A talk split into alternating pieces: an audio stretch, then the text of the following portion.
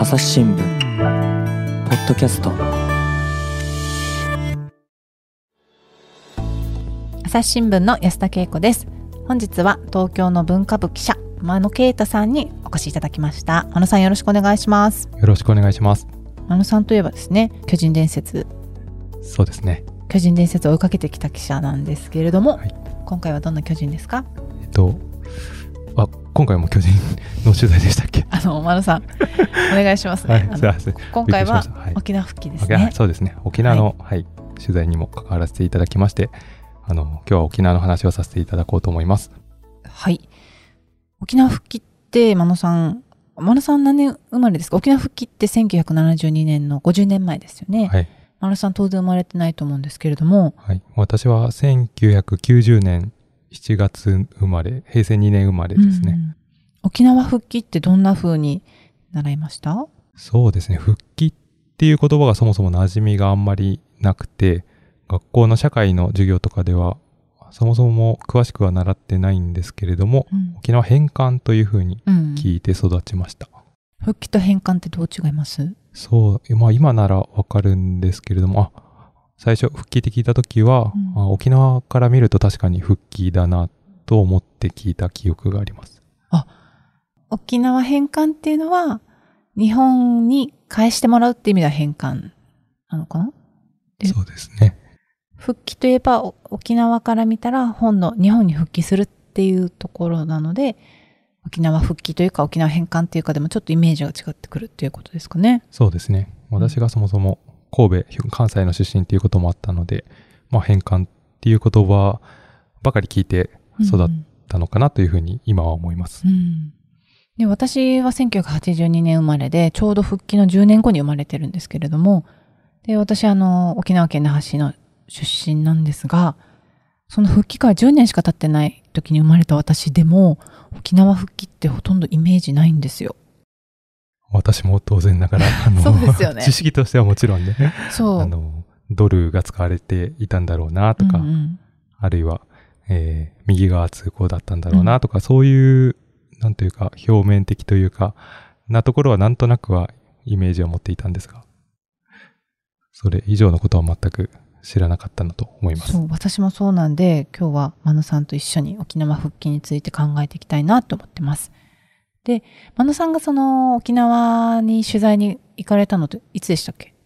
えーっと、取材に行ったのは今年の2月から3月のあたりが中心ですね。うんあのー写真の企画だったんですよね？そうですね。えっと、この復帰50年という、まあ、タイミングに合わせて、朝日新聞と沖縄タイムズさんの共同企画ということで、あの、両社に眠る、あの、沖縄の昔の古い写真っていうのを、そこにどんな人が写っているのかなとか、どんな状況を写した写真なのかなっていうのを取材する企画っていうのをしていました。その朝日新聞も沖縄タイムズも50年前に沖縄が復帰するっていう時に、あの、取材をたくさんして写真が残ってるんですよね。当時の写真が。そうですね。本当にいろんな写真が、ものすごいたくさんの写真があって、その中から写真を選んで、あの、取材をしていくというような流れでした。その写真に写ってる人を探したりして、そのストーリーを、50年のストーリーを描くっていう企画なんだと思うんですが、はい真野さんがね、その写真の中で心惹かれた一枚があって、その取材をしたということで伺ってるんですが、どんな写真ですか？はい。その一枚っていうのが、沖縄本島中部のコザという町で撮られた写真になります。現在っていう沖縄市にあたる町ですね。で、その写真に写っているものっていうのは、え4人の小学生が街を歩いているという写真なんですけれども、まあ、その4人の小学生は、あのパッと見て制服姿の、あの日本人の可愛い女の子っていう感じなんですけれども、その周りの街並みっていうのが、あの日本とは到底思えない、うんあの海外のような雰囲気の写真になります。私もその今、真野さんが、あの、心惹かれた一枚の写真を拝見してるんですけれども、その、まっすぐ伸びてる通りがあって、その通り沿いにお店がね、ガーって並んでるんですよね。で、そこの看板が、これまた連なってるんですけど、アルファベット、もうほとんどアルファベットですね。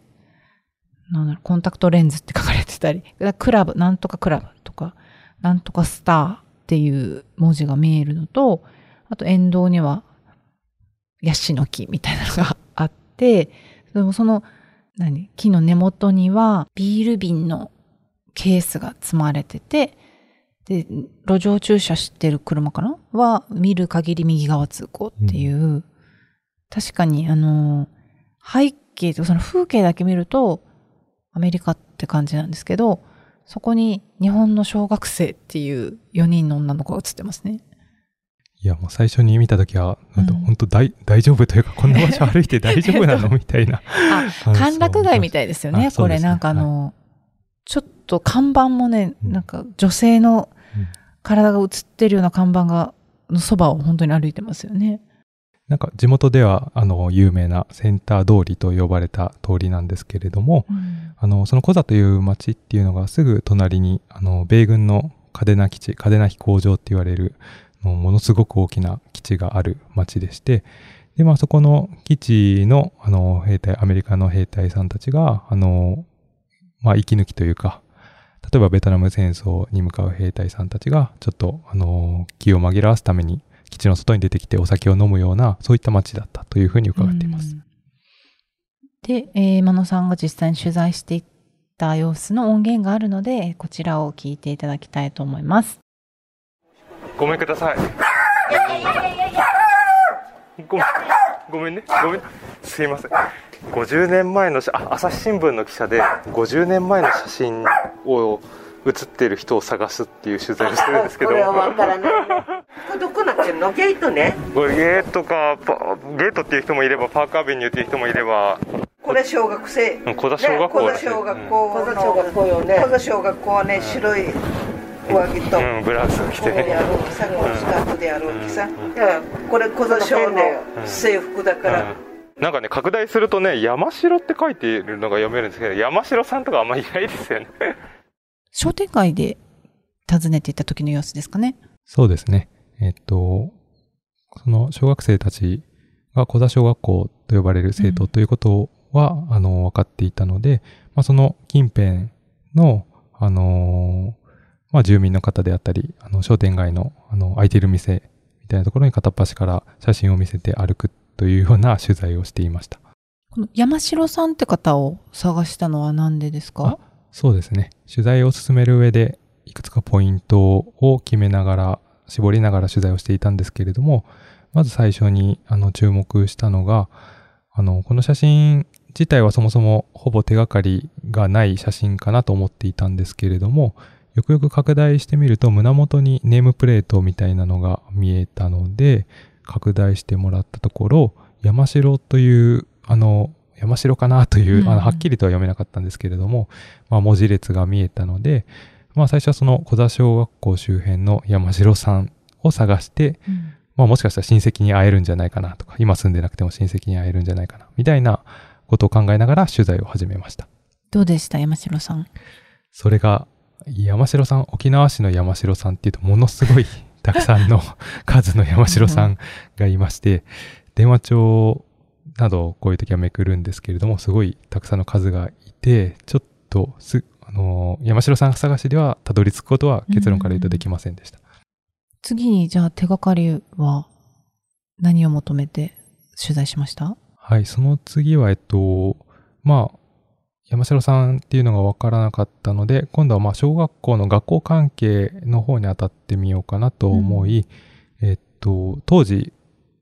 小座小学校で先生をしていた方っていうのを探すことにしました。うん、見つかりましたか？そうですね、えっと、教育委員会の資料みたいなものをめくったりして、公開されているものを見て、全部で8人ぐらいの先生の名前っていうのが分かったんですけれども、50年前っていうこともあって、なかなか、あの、話を聞ける先生っていうのに出会えずに苦労をしました。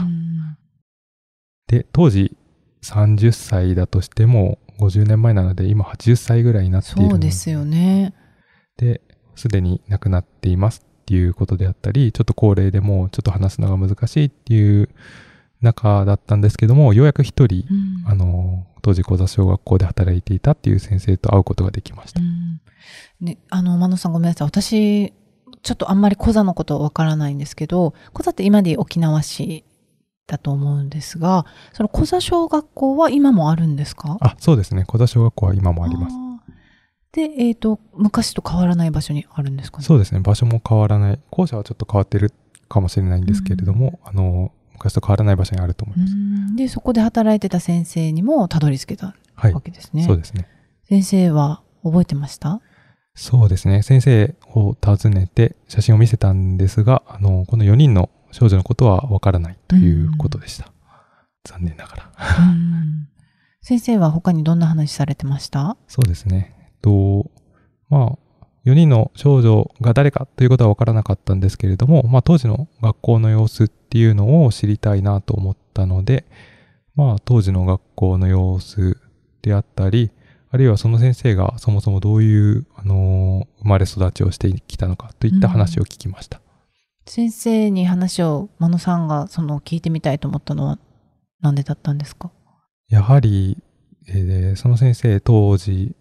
えー30代という方だったので、今80代になる男性の先生なんですけれども、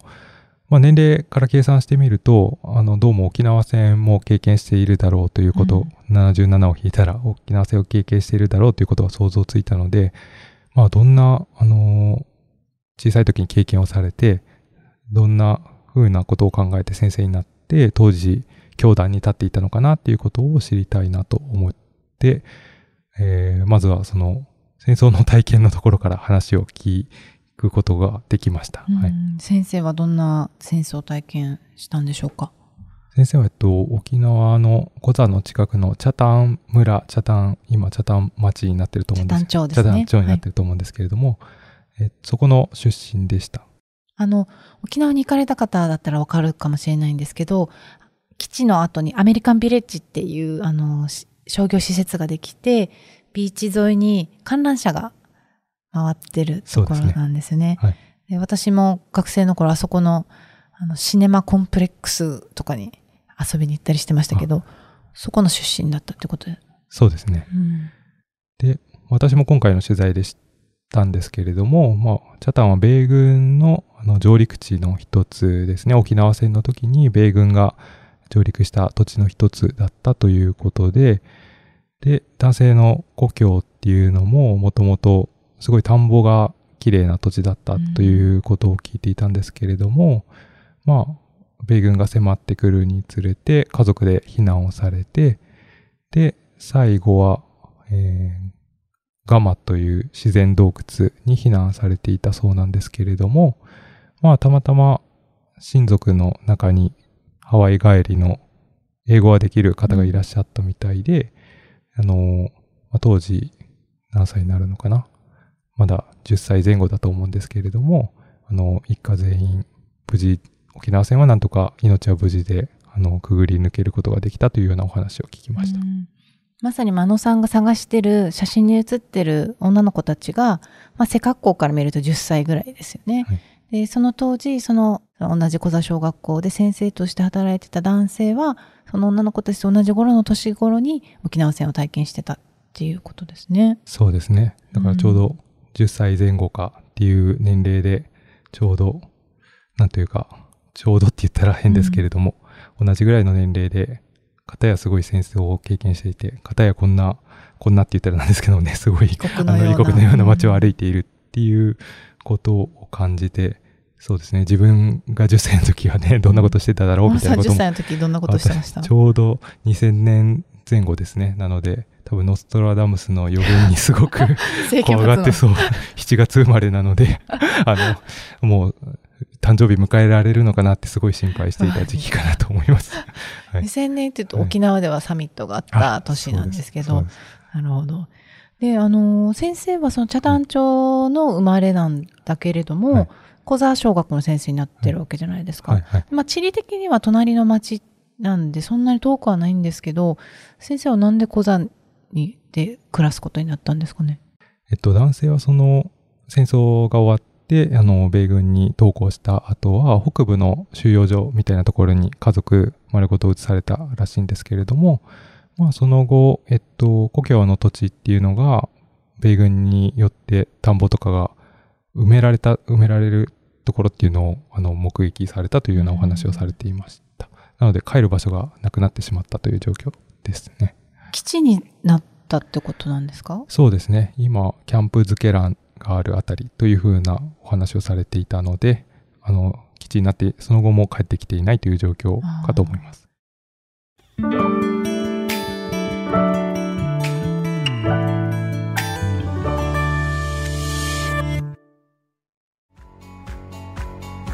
私は朝日新聞歩きき。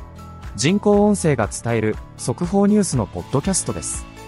通勤中でもお料理中でも運動中でも趣味の作業中でも何かしながら最新のニュースをフォローできます。あなたの知りたいニュースどこででも。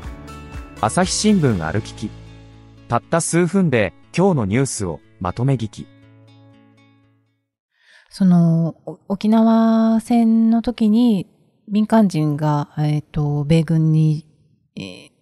捕まった後に北部の収容所に送られていくわけですけれども、すぐにはね、やっぱり帰れないんですよね。その、まあ南部の方では戦闘が続いてたりするっていうのもあって、なかなか帰れなかったわけなんですけれども、で、収容生活が続く中で、徐々に徐々にその地域ごとに既存村に帰っていくことが米軍に許されるっていうことで、えー帰っていくわけなんだけれども、実際には帰ったらそこが基地になってるってことが、まあ、往々にしてあったわけですよね。その米軍基地に村が潰されてなってるっていうことがあったんですよね。だから私もその、ね、あの、銃剣とブルドーザーという言葉があり、あの、知識としてはもちろん住民が土地を奪われてっていうことがあったっていうのはもちろん、あの、歴史として、あは知識としてはもちろん知っていたんですけれども、実際にその、こういう村で育って、あの、こういう田んぼが綺麗な村で育ったけれども、あの、砂で重機で埋められてしまって帰れずに、あの、結論から言うとその男性はコザの方に家族で引っ越しを2カ所目住む場所として引っ越したらしいんですけれども、実際にそうやってと自分たちの住んでる土地がなくなったっていう話を聞いて、結構大きな衝衝撃を受けました。はいただなんか今の話伺ってると、先生はそうやって自分の故郷がなくなったんだけれども、行った先の町っていうのはまた嘉手納基地の門前町で、この真野さんがね、心惹かれた写真見ると、本当に、えっ、と、風景はアメリカみたいな風景じゃないですか。そこに先生は、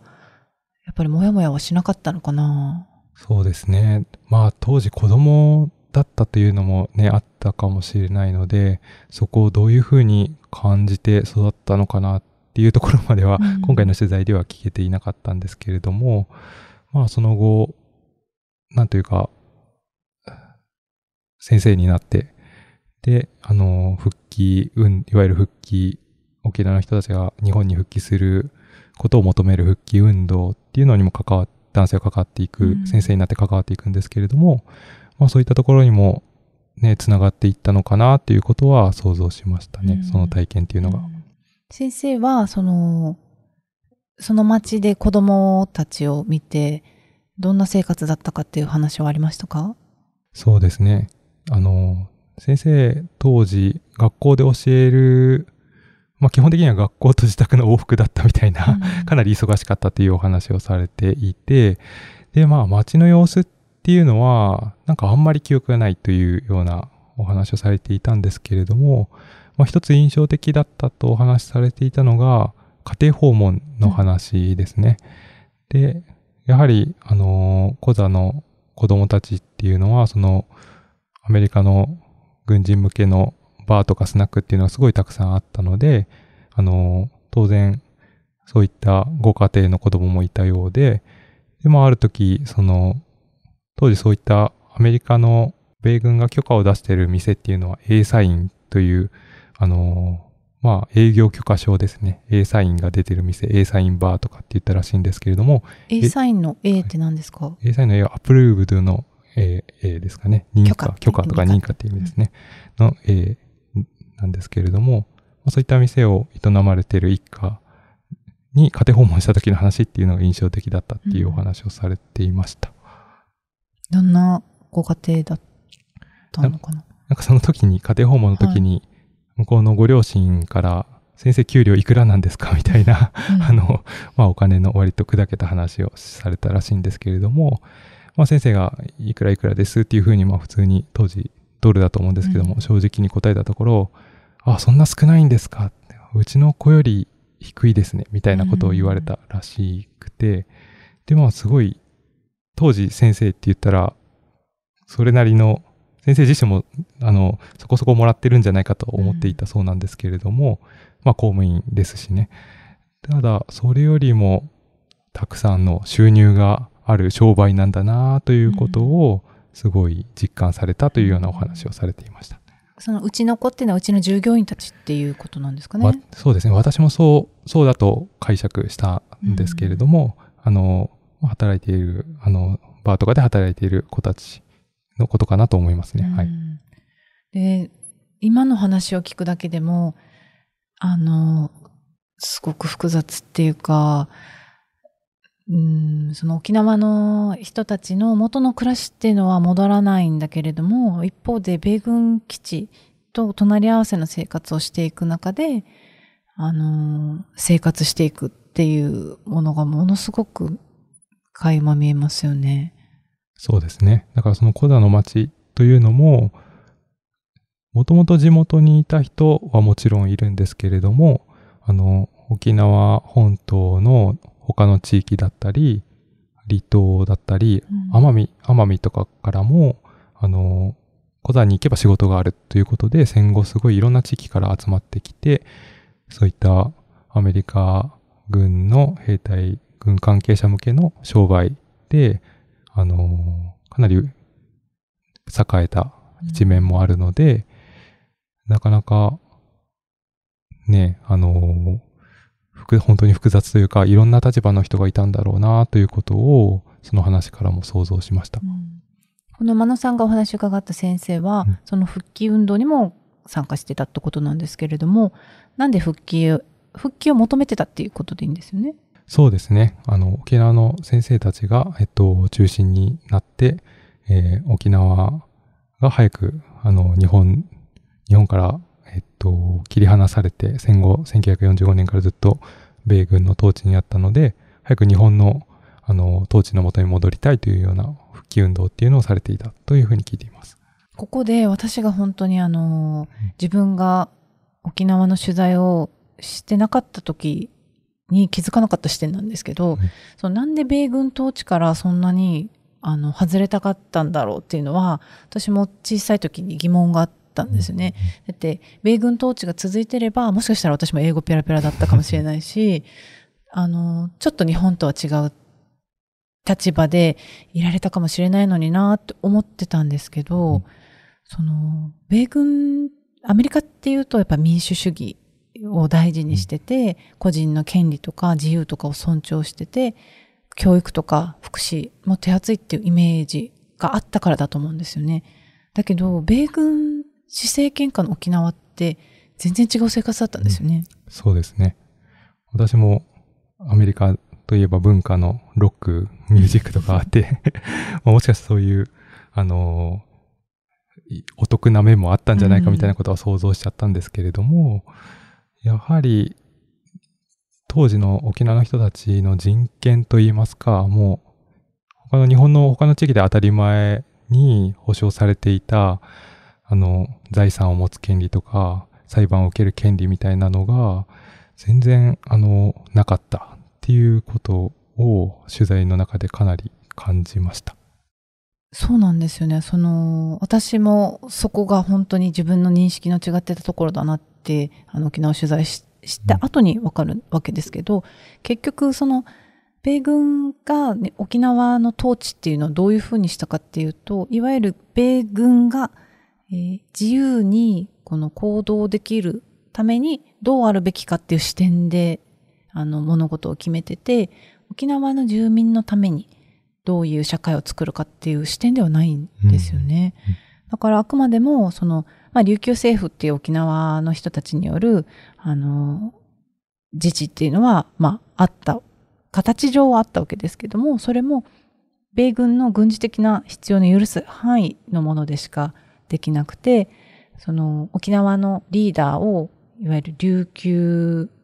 の、琉球政府の行政主席っていう人がいるわけですけれども、これも本当に復帰の4年前までは、あの、任命すると、米軍が。だから本当に形だけですよね。うん住民の自治っていうのは。なんかそういった意識から当時の人たちがやはりね、日本国憲法があるあの日本の他の地域と一緒になりたい、戻りたい、復帰したいっていう気持ちを持ったっていうのは、なんていうかすごく自然なことなのかなというふうなことを思いました。うんそうなんですよね。そのいいわゆる本当に人権っていうのが尊重されていないからこそ、基本的人権の尊重を謳う憲法っていうのをものすごく羨ましく思って、そこ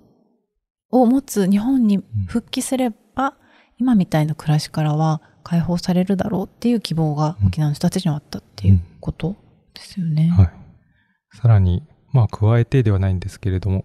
やはり基地絡みの事故とか事件っていうのがやはりすごくたくさんあって、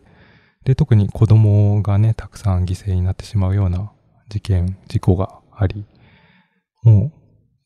う、やはり私もこの年になるまで全然知らなかったことをすごく驚いたんですけども、宮森小学校という事故に、あの、ジェット機が墜落して、で、合計で18人亡くなり、児童含む18人が亡くなり、200人以上が怪我するという、今起きたら本当に、うん。あの、本当に考えられないような事故が起きていたというようなことであったり、あるいは数字、数字ではないとは思うんですけれども、やはり、危険な運転で事故を起こしても、あの、米、アメリカ軍の関係者だと、軍事法廷で無罪になってしまったり、みたいなことが、かなりたくさん頻繁にあったようで、そういったことも積み重なっていったのだろうなということを想像します。うん、で私が今あの真野さんのお話伺って思ったのがそのまさにその、ね、取材した先生は自分の村が、えー砂をで埋め立てられて米軍基地になったっていうお話だったんですけれどもこれ今につながる話だなって思ったのがその沖縄県にある米軍基地の土地っていうのが、まあ、国有地がどのぐらいかって、マ野さんわかりますか？いや、ちょっとそういう視点で、はい、考えたことはあんまなかったですね。国有地。はい。そう、その本土では、その、米軍基地の土地っていうのは国有地だっていうのが、まあ9割近いんですけれども、沖縄は4割は民有地なんですね。あで、残りの、まあ35%ぐらいが市町村有地。で、国有地っていうのは2割少しなんですよ。だからほとんどが、その多くが、もっともっと地元の土地であって、それが米軍基地になったまま帰ってきてないっていう現状があるんですよね。あ。うんうんうん。なので、あの、今、普天間飛行場の返還っていうのも、あの、なかなか戻ってきてないっていうのが問題になってるんですけれども、そこでの話っていうのも、その、沖縄の負担軽減をどうするのかっていう中で、じゃあ、あの、普天間飛行場返還しようっていうのが出てきたわけですが、これって、あの、もともと住民が持ってた土地を返してくださいっていう話なわけですよね。うんだけど今、その土地を返すためには、沖縄県内で別の土地を探さないといけませんっていうことになっていて、要は新たな土地を探そうとしないっていう姿勢に、まあ沖縄県民の中には、やはり、うん、拒否感が強いのかなっていうのも思うんですよね。で、あの、もう亡くなった沖縄県の知事だった小長武さんとかは、なんで沖縄にばっかりそれを求めるんだと。で、新たな土地を沖縄以外で探そうとしない、それっていうのは日本の政治の堕落であるっていうふうに言っていて、本当に今にもね、つながってくる。その、真野さんが聞いた先生の話っていうのが、今の沖縄で起きてることと像を結ぶんじゃないのかなっていうふうに聞いてて思いました。私も取材の中でね、なくせ、なくせとは言わないけれども、せめて他の地域と同じぐらいにしてほしいっていうような話を聞いて、そうだよなーっていう、深く考えさせられるというか、そうで、それを求めることは、ね、そんな、いなんか当たり前のことをすごく言ってるような気がして、ただ一方で、ね、私は本土で生まれて、それに、あまりにもそういったことに無頓着に知らないまま来てしまったなということを、この取材の間ずっと考えさせられていました。で、えー、真野さんはこの後、小座の町でさらに女の子4人を探すわけなんですけれども、えー、後編の方でまたお話を聞いていきたいと思います。では、真野さん、一旦ここで切りたいと思います。ありがとうございました。ありがとうございました。